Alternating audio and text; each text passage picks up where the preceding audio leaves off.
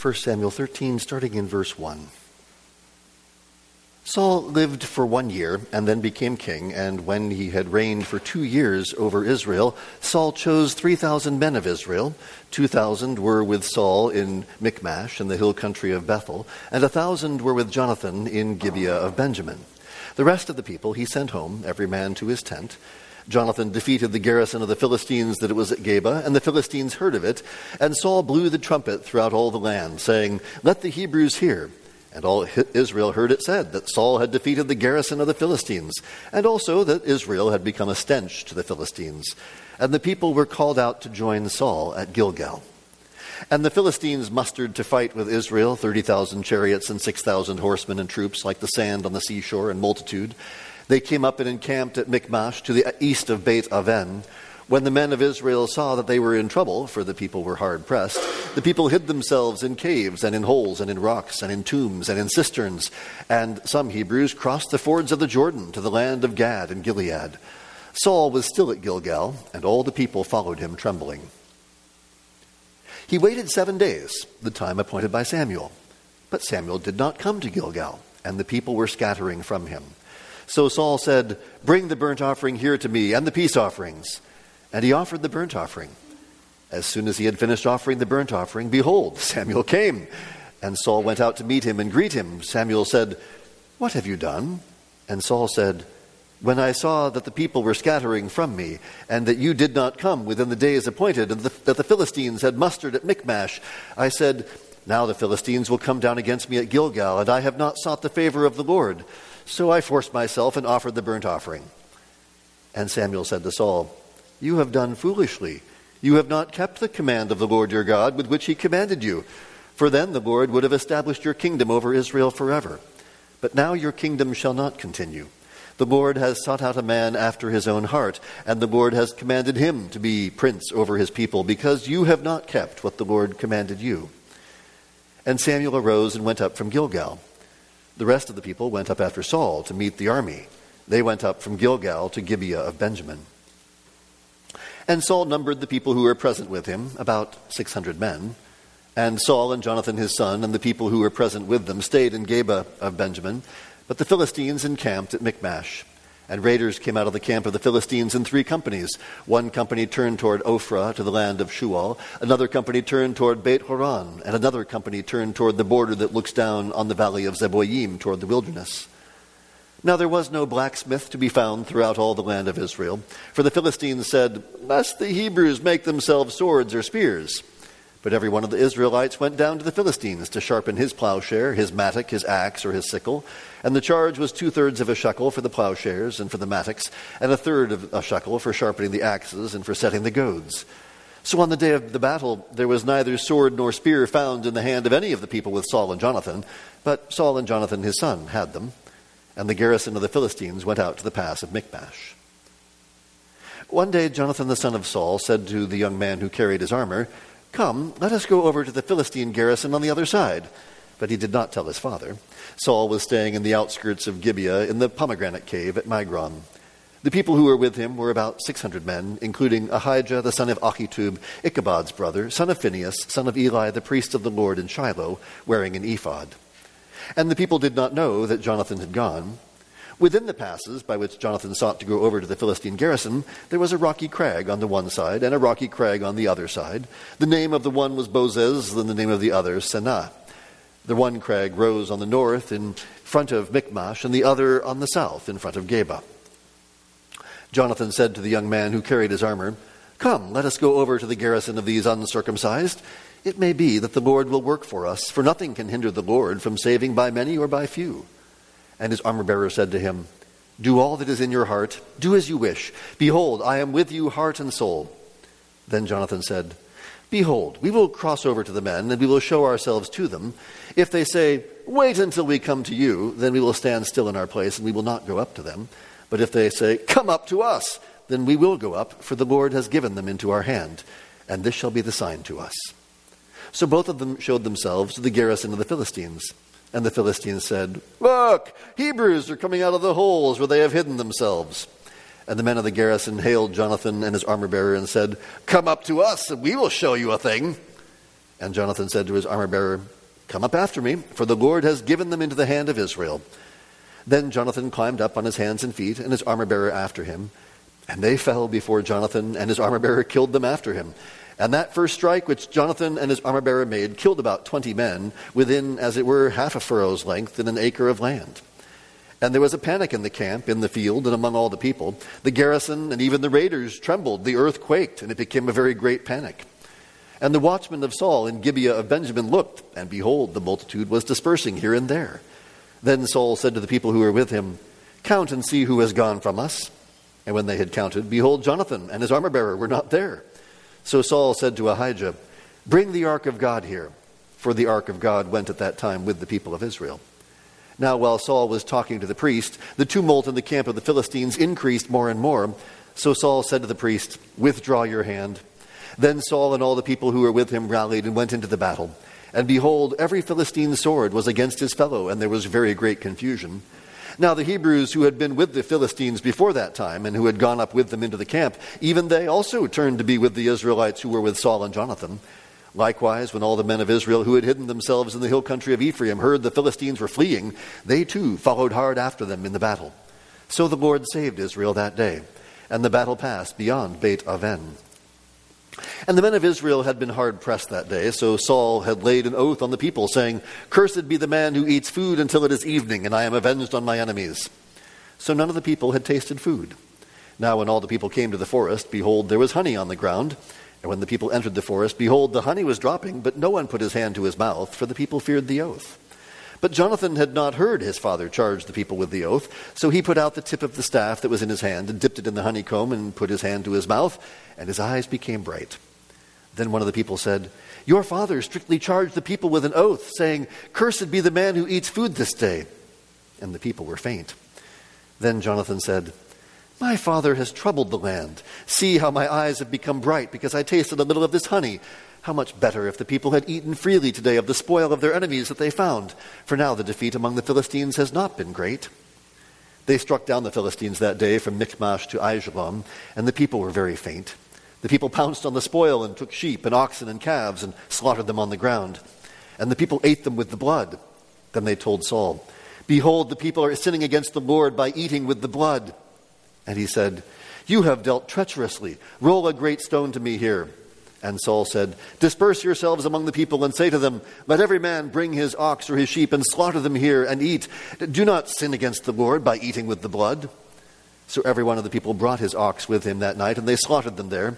And Saul built an altar to the Lord. It was the first altar that he built to the Lord. Then Saul said, Let us go down after the Philistines by night and plunder them until the morning light. Let us not leave a man of them. And they said, Do whatever seems good to you. But the priest said, Let us draw near to God here. And Saul inquired of God, Shall I go down after the Philistines? Will you give them into the hand of Israel? But he did not answer him that day. And Saul said, Come here, all you leaders of the people, and know and see how this sin has arisen today. For as the Lord lives, who saves Israel, though it be in Jonathan my son, he shall surely die. But there was not a man among all the people who answered him. Then he said to all Israel, You shall be on one side, and I and Jonathan my son will be on the other side. And the people said to Saul, Do what seems good to you. Therefore Saul said, O Lord God of Israel, why have you not answered your servant this day? If this guilt is in me or in Jonathan my son, O Lord God of Israel, give Urim. But if this guilt is in your people Israel, give Thummim. And Jonathan and Saul were taken, but the people escaped. Then Saul said, Cast the lot between me and my son Jonathan. And Jonathan was taken. Then Saul said to Jonathan, Tell me what you have done. And Jonathan told him, I tasted a little honey with the tip of my, the staff that was in my hand. Here I am. I will die. And Saul said, God, do so to me and more also. You shall surely die, Jonathan. Then the people said to Saul, Shall Jonathan die, who has worked this great salvation in Israel? Far from it. As the Lord lives, there shall not one hair of his head fall to the ground, for he has worked with God this day. So the people ransomed Jonathan, so that he did not die. Then Saul went up from pursuing the Philistines, and the Philistines went to their own place. When Saul had taken the kingship over Israel, he fought against all his enemies on every side against Moab, against the Ammonites, against Edom, against the kings of Zobah, and against the Philistines. Wherever he turned, he routed them. And he did valiantly and struck the Amalekites and delivered Israel out of the hands of those who plundered them. Now the sons of Saul were Jonathan, Ishvi, and Malchishua. And the names of his two daughters were these. The name of the firstborn was Merab, and the name of the younger, Michal. And the name of Saul's wife was Ahinoam, the daughter of Ahimaaz. And the name of the commander of his army was Abner, the son of Ner, Saul's uncle. Kish was the father of Saul, and Ner, the father of Abner, was the son of Abiel. There was hard fighting against the Philistines all the days of Saul, and when Saul saw any strong man or any valiant man, he attached him to himself. This is the word of the Lord. Now, 1 Samuel 13, verse 1 is a rather curious verse. Uh, depending on your translation, the ESV actually has has changed its mind over the years. Uh, the older version that I have, which I'm not, I didn't check the Pew Bible to find out is there, but is that Saul was dot dot dot years old when he began to reign, and he reigned dot dot dot and two years over Israel. But the online version of the ESV has what I read, namely, Saul lived for one year and then became king, and when he had reigned for two years over Israel, which by the way, that's a very good translation of the Hebrew text. Uh, it's a very strange translation of the Hebrew text. Saul was a year old when he became king. I mean, that doesn't make any sense. It's actually one of the most famous problems of chronology in the scriptures because what do you do?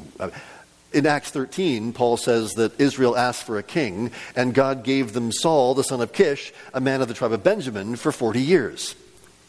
Now, nowhere in the Old Testament does it say that Saul reigned for 40 years. Neither the Hebrew nor the Septuagint text of 1 Samuel 13 has anything more than two years. Now, many people think that the author originally wrote how old Saul was when he became king, but the number somehow dropped out because two years is not sufficient for all the events of 1 Samuel 13 to 31. So many scholars say, oh, it must have been something in two years. Maybe it was 42 years. And many translations have tried to resolve the dilemma by making up an age for Saul and making up a length of his reign.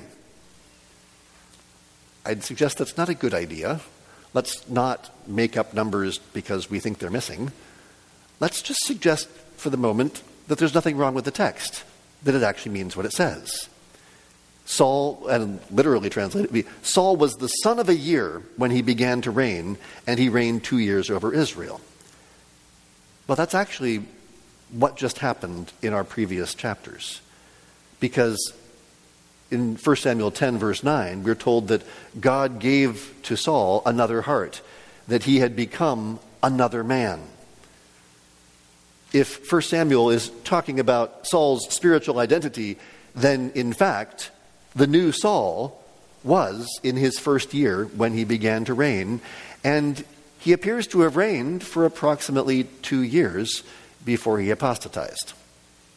So it's actually true to say that Saul was a year old when he began to reign. He was in his first year because he had become a new man just in the, in the previous few months. He had become, he had received a new heart, and now he reigns for two years, and then he abandons that path.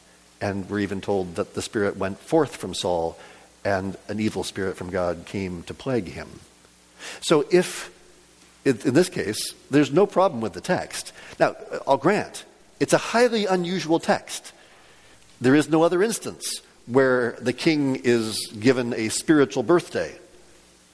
But on the other hand, there's no other instance where a king is given such explicit spiritual birth in the text. So I would suggest that if we take this the way it's written, it actually makes sense of the text that we have. Now, it doesn't explain Paul's claim in Acts 13 because why does Paul say that God gave them Saul, the son of Kish, a man of the tribe of Benjamin, for 40 years? If there is nothing in the book of Samuel to tell us how long Saul reigned, then how do we know, how did Paul know? 40 years. Actually, this is part of what I think is going on in, remember, Saul of Tarsus, as he's preaching about his distant ancestor, or relative at least. Because throughout chapter 13, Luke has referred to him as Saul of Tarsus throughout Acts 13. Saul, Saul, of Tarsus is named four times in Acts 13. And in verse 9, we're told that Saul is also called Paul. And then Saul, who was also called Paul, filled with the Holy Spirit, said, and preaches a sermon about Saul the king.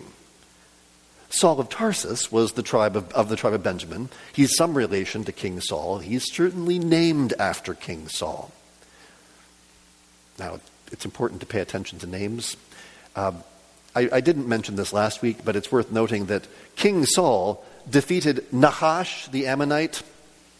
Nahash means serpent. King Saul starts his ministry as the king of Israel by crushing the head of the serpent.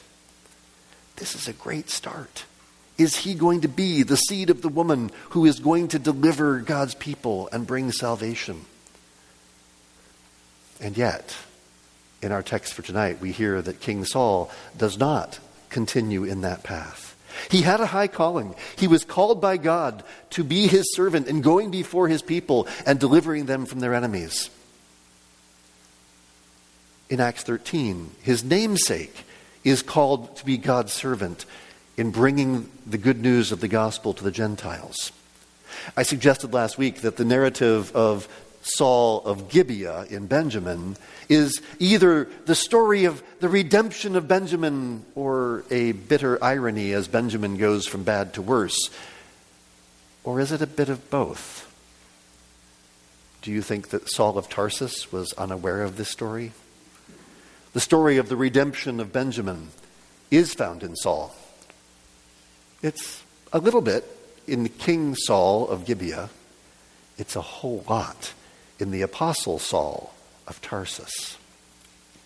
Because when Saul of Tarsus says in Philippians 3 that he is of the tribe of Benjamin, and then goes on to say, forgetting what lies behind and straining forward to what lies ahead, I press on toward the goal for the prize of the upward call of God in Christ Jesus. He cannot have been ignorant of his namesake's failure to press on. Saul had not pressed on. And so now Saul says, I press on. I want you, as we go through the story of King Saul, to always keep in mind the Apostle Saul. I know we call him the Apostle Paul, but the Apostle Saul. Because what you see in the Apostle Saul is the pressing on that King Saul failed to do. But then why does he say God gave them Saul for 40 years? The Jewish tradition said he had reigned for 40 years. Josephus recounts this in his Jewish Antiquities. Uh, and actually, I've, I've given you in your, in your bulletins uh, the, the reason why we think 40 years. It, it, the, the, 40 years is, is, a, is what's oftentimes used to refer to a generation. And you can see the generations in your bulletin because there's, there was Eli, and then, and then uh, Samuel was a young man, boy, maybe, maybe teenager, around the time of the birth of Ichabod, which makes him basically the same generation as Ichabod's older brother, Achitub. And then Saul who is the next generation down, is the same generation as Ahijah and Ahimelech, the sons of Ahitub. And then David will be the same generation as Abiathar, the son of Ahimelech. So if you want to know, sort of, now, we don't have the particular dates for all of these people, so we don't know exactly how old all of them were. But the point being that the Jewish tradition is probably pretty accurate that Paul is using a standard 40 years as a way of saying that Saul reigned for a generation. God gave them Saul for 40 years, for a generation. And that's, uh, which would be, it's not necessarily an exact number, but it's, it's a generation. He reigned for that generation. Now, I, part of it is, I think, sometimes people try to take the numbers in, in, the Bible and make and sort of use them to construct elaborate chronologies to get everything exactly right. I'm not convinced that that's what they're always doing. And sometimes numbers may even be used symbolically, which actually I think is what's happening in this account of the first battle uh, of that against the Philistines. Saul has at this point an army of 3,000. He's got 1,000 men with Jonathan in Gibeah, 2,000 with him in Michmash, a little ways north. Uh, and we hear that Jonathan defeats the Philistine garrison at Geba, which provokes the Philistines to send their army. And we're told that the Philistines mustered their army and came to Michmash with 30,000 chariots. Now, if you know anything about ancient warfare, 30,000 chariots would be the biggest chariot army ever raised on the planet. so, when it says 30,000 chariots, it's probably not intended literally. Uh, it's probably intended as a way of saying, way too many chariots for us to fight against. Uh, so when this large Philistine army invades, the people of Israel hide in the rocks, in the caves, in the tombs, in the cisterns. I mean, when you think about the way that the book of Revelation talks about you know, having fall, people hiding in the rocks and sort of calling on the hills to fall on them, this is the end of the world. They, this coming of this massive Philistine army is the end of the world for Israel. And yet, Saul is waiting for Samuel at Gilgal. And he's waiting. Now, Gilgal is, is across the hill country, and it's, it's, it's a fairly safe place to wait. It's going to take the Philistines a, a ways and a while to get from Michmash to Gilgal. But as seven days go by, he's getting nervous because Samuel said he was going to be here. Why does Samuel delay? Well, this is Saul's first real test since becoming king. Will he trust that God will go before him? Will he believe God's promises and wait upon the Lord? How often do we find ourselves in situations where we're like, okay, God, you're taking too long. Come on, God, uh, get over here, help me out. I need a little help here. Waiting on the Lord is hard. And remember, remember Gideon. Gideon had been given a reduced army in a very similar circumstance. And God had told him, send your men away. So he had only 300. Saul has 600. He's got twice as many as Gideon did.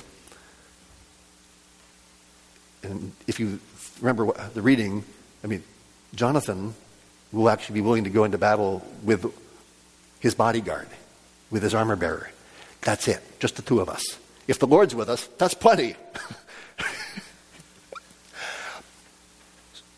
will Saul trust God? And Saul gets, he gets scared. I, I can sympathize with that he's still wrong. Bring, Saul says, Bring the burnt offering here to me and the peace offerings. And he offered the burnt offering. He didn't wait upon the Lord, he did not wait upon the word of the Lord. Kings had no business offering sacrifices. Saul has uh, usurped priestly authority. Now, it's, it's arguable that, it, that the priest was actually the one who did the offering, but Samuel had said, Wait for me. Wait. And you may recall in our previous chapter, we heard that the people would wait for Samuel to get there in order to bless the offering because Samuel is the prophet. Samuel is the prophet who speaks the word of the Lord. And so you wait for the word of the Lord before offering the sacrifices. This is actually one of those texts that reminds us that the sacrifices without the word of the Lord, what is what is the good of a sacrifice without the word of the Lord? It's meaningless. Because without the word of the Lord, the sacrifice is just what? It's just saying, hey, you know, we're over here, God, but it's lacking what God has said. And so Samuel shows up and says, You have done foolishly. Notice, I mean, he shows up at that moment. In other words, we're still on the seventh day. There was still time. If Saul had waited until the end of the seventh day, Samuel would have been there. But he didn't wait. You have done foolishly. You have not kept the command of the Lord your God with which he commanded you. For then the Lord would have established your kingdom over Israel forever. I mean, Samuel seems to, seems to say is that sort of this one time, this was the test. This was sort of like Adam and Eve in the garden. Will you believe me when in the moment of temptation? Will Saul, this new man, this new Adam, will Saul succeed where Adam failed? Will Saul believe the promises? And the answer is well, Saul's a lot, a lot like Adam. And now your kingdom shall not continue. The Lord has sought out a man after his own heart. And the Lord has commanded him to be prince over his people because you have not kept what the Lord commanded you. Already before his first battle against the Philistines, Saul has failed. Already God is looking for a new king, a king after his own heart. You see, the, the problem with Israel is that Israel has not loved the Lord with all their heart. And the problem with Saul is that he's just like Israel. When you look at the life of Saul and the life of David, you'll see an awful lot of similarities between them in terms of their they're, they're great warriors, and they mostly obey God most of the time. Later in our, in, our, in our text, we'll hear Saul trying to be faithful to God's word. Why is it that Saul is not a man after God's own heart, and David is? Because when you look at their outward character of their lives, you're like, what's the real difference here? The real difference is that when David hears the word of the Lord, he does it. Now, sometimes he, I mean, he sins really badly. But then when the word of the Lord comes to him, he does what God says. He hears the word of the Lord and he does it. Saul has heard the word of the Lord. And he's like, I got a better idea. This is too important. We got to get this done now. And so Saul Saul now goes up against the Philistines. I mean, he, in a sense, the theme of the next 17 chapters will be yes, God is looking for a new king, but Saul is still king. And so these three companies of the Philistines are sent out from Michmash to test the Israelite defenses, and, and there's not much defenses left. Now, verses 19 to 22 are, provide us with a sort of a parenthesis commenting on Israel's lack of swords and spears. I mean, We've, we've seen before that the, the story of, of Joshua and, Ju- and Judges was set against the backdrop of, of the late Bronze Age collapse. The, all the major empires of the ancient world had collapsed. And now, at the end of the 11th century BC, there's a new age. The age of iron is beginning, and the Philistines are guarding the new technology carefully. Israel is outmanned and outgunned. They've got, they got no iron. If there's really not much iron in the hills of, of, of Israel, so you're not going to be able to mine it. And without the, te- without the technology of blacksmithing, you can't really do much with it. So the Philistines carefully guard their technological advantage. Now, as we go through this story, I want you to see that what I'm doing, I'm, I'm a blacksmith the stories that we're going through are the spiritual iron that composes the Word of God, which Paul tells us is the sword of the Spirit. What are we doing as we go through all these stories about Saul and Jonathan and David? This is where that spiritual iron is, be, we are, we're, we're, we're hammering out that sword which we are to wield as we seek to fight off our spiritual foes. Too often the church is left ill equipped to fight our spiritual foes because Israel has but two swords one for Saul, one for Jonathan. How can, how can a puny army of 600 ill equipped soldiers fight off a mighty foe? Only through the sword of the Spirit wielded by faith. This is spiritual blacksmithing that we're doing. It's what we do, whether it's in shepherding groups, Bible studies, the preaching of the word, day to day discipleship and conversation together, sharpening our knowledge of the scriptures, how to use God's word in daily life. That's what we talk about as we study the scriptures. How can we know the Word of God? It's if you just have if you just have a lump of iron, that's not a sword. how do we the spiritual blacksmithing of how do we craft this to be able to use in spe- speaking the word of the Lord to the nations? Now, in chapter 14, we see the contrast between Jonathan and his father. In verse 3, we're told that the priest that, at that time is Ahijah, the son of Ahitub, Ichabod's brother. Ah, remember Ichabod, the birth of Ichabod on the day that the, the Ark of the Covenant was captured. Ichabod, whose name means no glory. The glory has departed. Ichabod, who at his birth, Shiloh was deserted because the Ark of the Covenant is captured and gone. All of a sudden, we're told that Ahijah is here.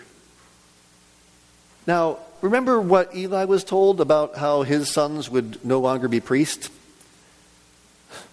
Saul, the rejected king, has turned away from Samuel and is relying on the rejected priest, Ahijah the son of Ahitub, Ichabod's brother. The Lord had told Eli his line would come to an end, and now his line has allied itself to the rejected king. Rejected king, rejected priest, walking together. And then Jonathan walks away because Jonathan sees that his father is not walking in the right direction, so he takes his armor bearer to the Philistine garrison. Now, Jonathan is a faithful man. He probably would have been a great king. Listen to Jonathan. It may be that the Lord will work for us, for nothing can hinder the Lord from saving by many or by few. He has no particular promise from the Lord, but he trusts in the Lord's might to deliver. And so he looks for opportunities to wield his sword. I only got two swords. So what can I do with the sword that God gave me? And Jonathan says, if they invite us up, we'll take it as a sign from God that he's going to give us, give them into our hands. Now, when the Philistines invite him to come up, many have wondered, uh, so don't they just see him coming and then, before he can get over the edge? Why would they just? Well, the names of the cliffs tell you these are these are very. Nobody expects you to climb the cliffs. When they say come up, they're expecting him to take the path. They're expecting him to go around the long way. So they're like, ha ha, come on up. And then they go back to their drinking and sort of like, whenever he gets here. and so he and his armor bearer instead just climb the cliff. Those of you who are rock climbers will appreciate that. And then when he gets up there, he and his armor bearer quickly kill 20 of them, throwing the whole Philistine camp into a panic. And God sends an earthquake along just to shake things up a little bit. And just as Jonathan was the one who had won the first victory in chapter 13, Jonathan is the one who instigates the victory in chapter 14 as well. Now, just a comment here. Sometimes you hear people today saying that if, if you say maybe, perhaps, that's not really faith. If you, if you had faith, you would name it and claim it. But notice what Jonathan does. Jonathan does not have a thus saith the Lord. He doesn't know what God will do. Faith does not dictate to God what God must do. Faith believes God's promises and so trusts that He will act to deliver His people. But who knows what God will do to save His people from their enemies? You see, it's it's not doubt to say, you know, you think about, think about Daniel's three friends who they don't have a promise either. And they say, God can deliver us. And they're like, maybe he won't. But even if he doesn't, we're not bowing down to your image. Was that lack of faith on their part? Oh no. They knew God could deliver them. They didn't know if he would, but they, they acted in faith, trusting that God would deliver in his time and in his way even if that means the resurrection of the body. And that's the confidence of faith, knowing that God will do. I mean, Jonathan, Jonathan doesn't know what's going to be the outcome.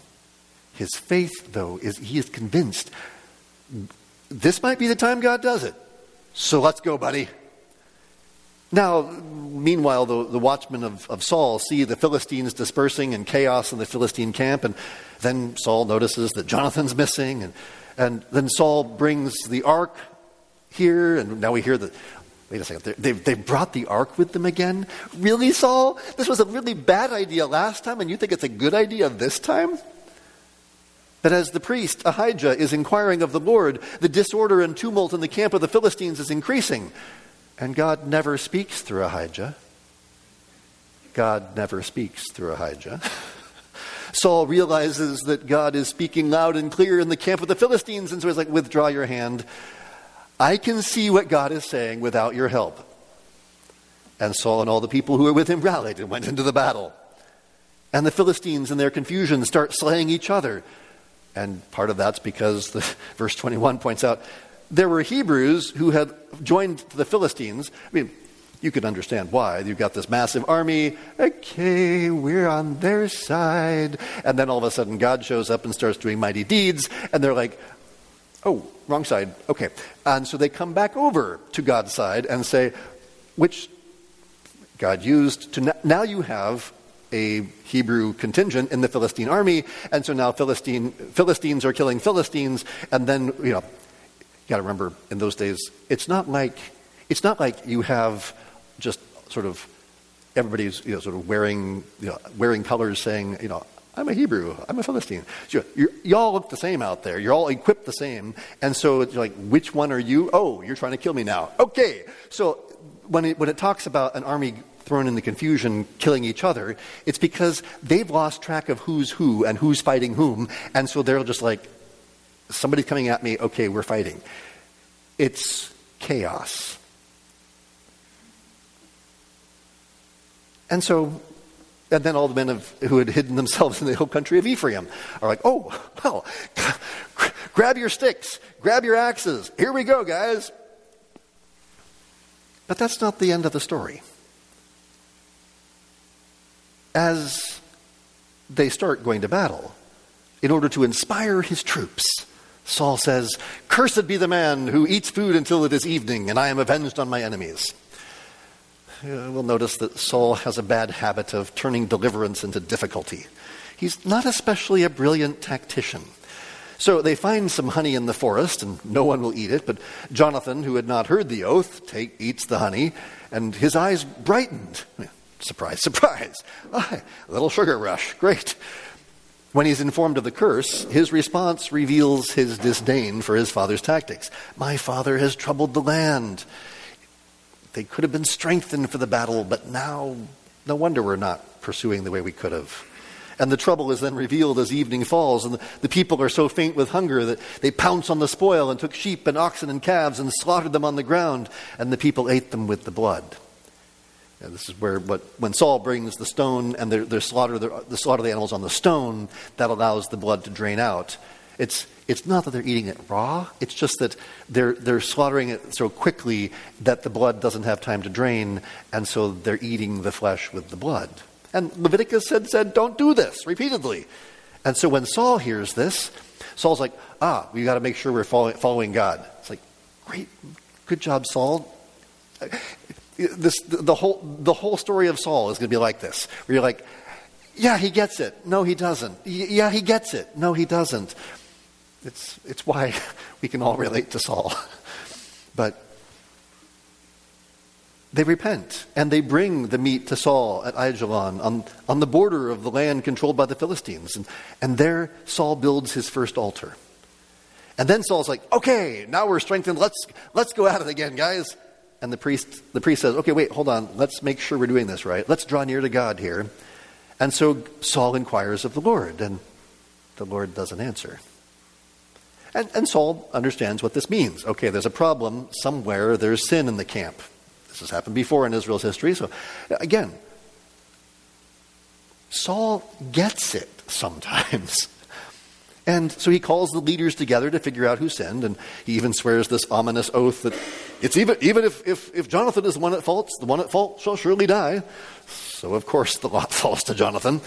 And Jonathan confesses what he did and says, Here I am, I will die. Jonathan is an honorable man, and he recognizes he is the one who has brought trouble on Israel, therefore he must die. And Saul had sworn an oath as Yahweh lives, and so he must fulfill his oath. But the people with greater wisdom than their king recognize that Saul's original oath was foolish, and the result of the oath is going to bring catastrophe, so they cancel the oath of their king. They ransom Jonathan from the, his father's oath. This is a strange story in many respects because, in terms of when, if, you, if you try to try to go at the so what should have what should they have done? Well, they recognized the hand of God. They recognized that God had, in effect, declared oaths, the, the, Saul's oath and curse invalid by using Jonathan as his instrument to deliver Israel. So the people ransomed Jonathan so that he did not die. But the consequences of this remain. Saul was not able to pursue the Philistines any further. Saul's foolish oath nearly cost Jonathan his life, but the time that it took for the people to ransom Jonathan results in Saul's failure to pursue the Philistines. Again, failure to hear the word of the Lord and do it results in consequences for yourself and others. Now, verses 47 to 52 tell us that Saul continued to have great success against his enemies. He routed them on every side, and he was a mighty warrior who, who went before his people to defend them from their enemies. He has three sons and two daughters. We'll hear more about them throughout the coming chapters. And the commander of his army was his cousin Abner. We'll hear a lot more about Abner. Remember, Abner is going to be a uh, the, yeah, he's, he's Saul's cousin. But while he had success against the Philistines, he did not totally defeat them. There was hard fighting all his days already here, in, still in these first two years of Saul's reign, God has told him that his will be a limited regency. He's something of a custodial king, simply holding the throne for the man after God's own heart. If Saul had accepted that role, who knows what he might have accomplished. But Saul was not content with the role that God gave him. Now, as we'll see, Jonathan will be entirely content. Jonathan will will learn not too long from now that he will never be king. And he is content because he is a faithful Israelite. He wants what God wants. Many have commented on sort of the, the tragedy of Jonathan's life, this, this wonderful man who would have made a great king who never got to be king. Dale Ralph Davis responds maybe a tragic life isn't tragic if it's lived in fidelity to what Christ asks of us in the circumstances he gives us. Never think that Saul, uh, that Jonathan is a tragic figure. He is a noble figure, an honorable man who does what God sets before him to do. Saul of Tarsus, the namesake and tribesman of Israel's first king, was content to be but the messenger and herald of David's great son. Jesus is the king after God's own heart who has established his throne in the heavens. And so we should be content with the portion that he gives us in whatever portion that may be. And yet, to those who humbly submit to his lordship, he gives the right to become children of God. We'd be happy to be servants in Jesus' house, but instead he calls us brothers. He makes us sons of God, partakers in his own inheritance. Jesus gives to us a share in his life that we might share in him who loved us and gave himself for us. Truly, a life is not tragic if it's lived in fidelity to what Christ asks of us in the circumstances he gives us. Lord, have mercy on us, we pray. Help us as we walk before you to, to trust you and to believe you and to wait upon you, that we might not be hasty in trying to accomplish your kingdom by our means, But may, may we be content with the means that you have called us to, with the, the things that you have given us to do, that we might wait upon you and believe that you will continue the work that you have begun in Jesus Christ, that you will bring it to completion at the day of Christ, that we might be conformed to his likeness more and more, trusting that in each situation you bring to us, that we can, we can rely upon your mighty power, that you can deliver whether by many or by few, and so you can continue, and you will continue, your mighty work of bringing your kingdom to throughout the nations. So, Lord, help us and strengthen us that in our several callings, in the places where you've put us, in the relationships you've given us, in the, in the, in the, in the work that you've given us to do, help us to keep our eyes fixed upon Jesus, the author and finisher of our faith. For we pray in his name. Amen.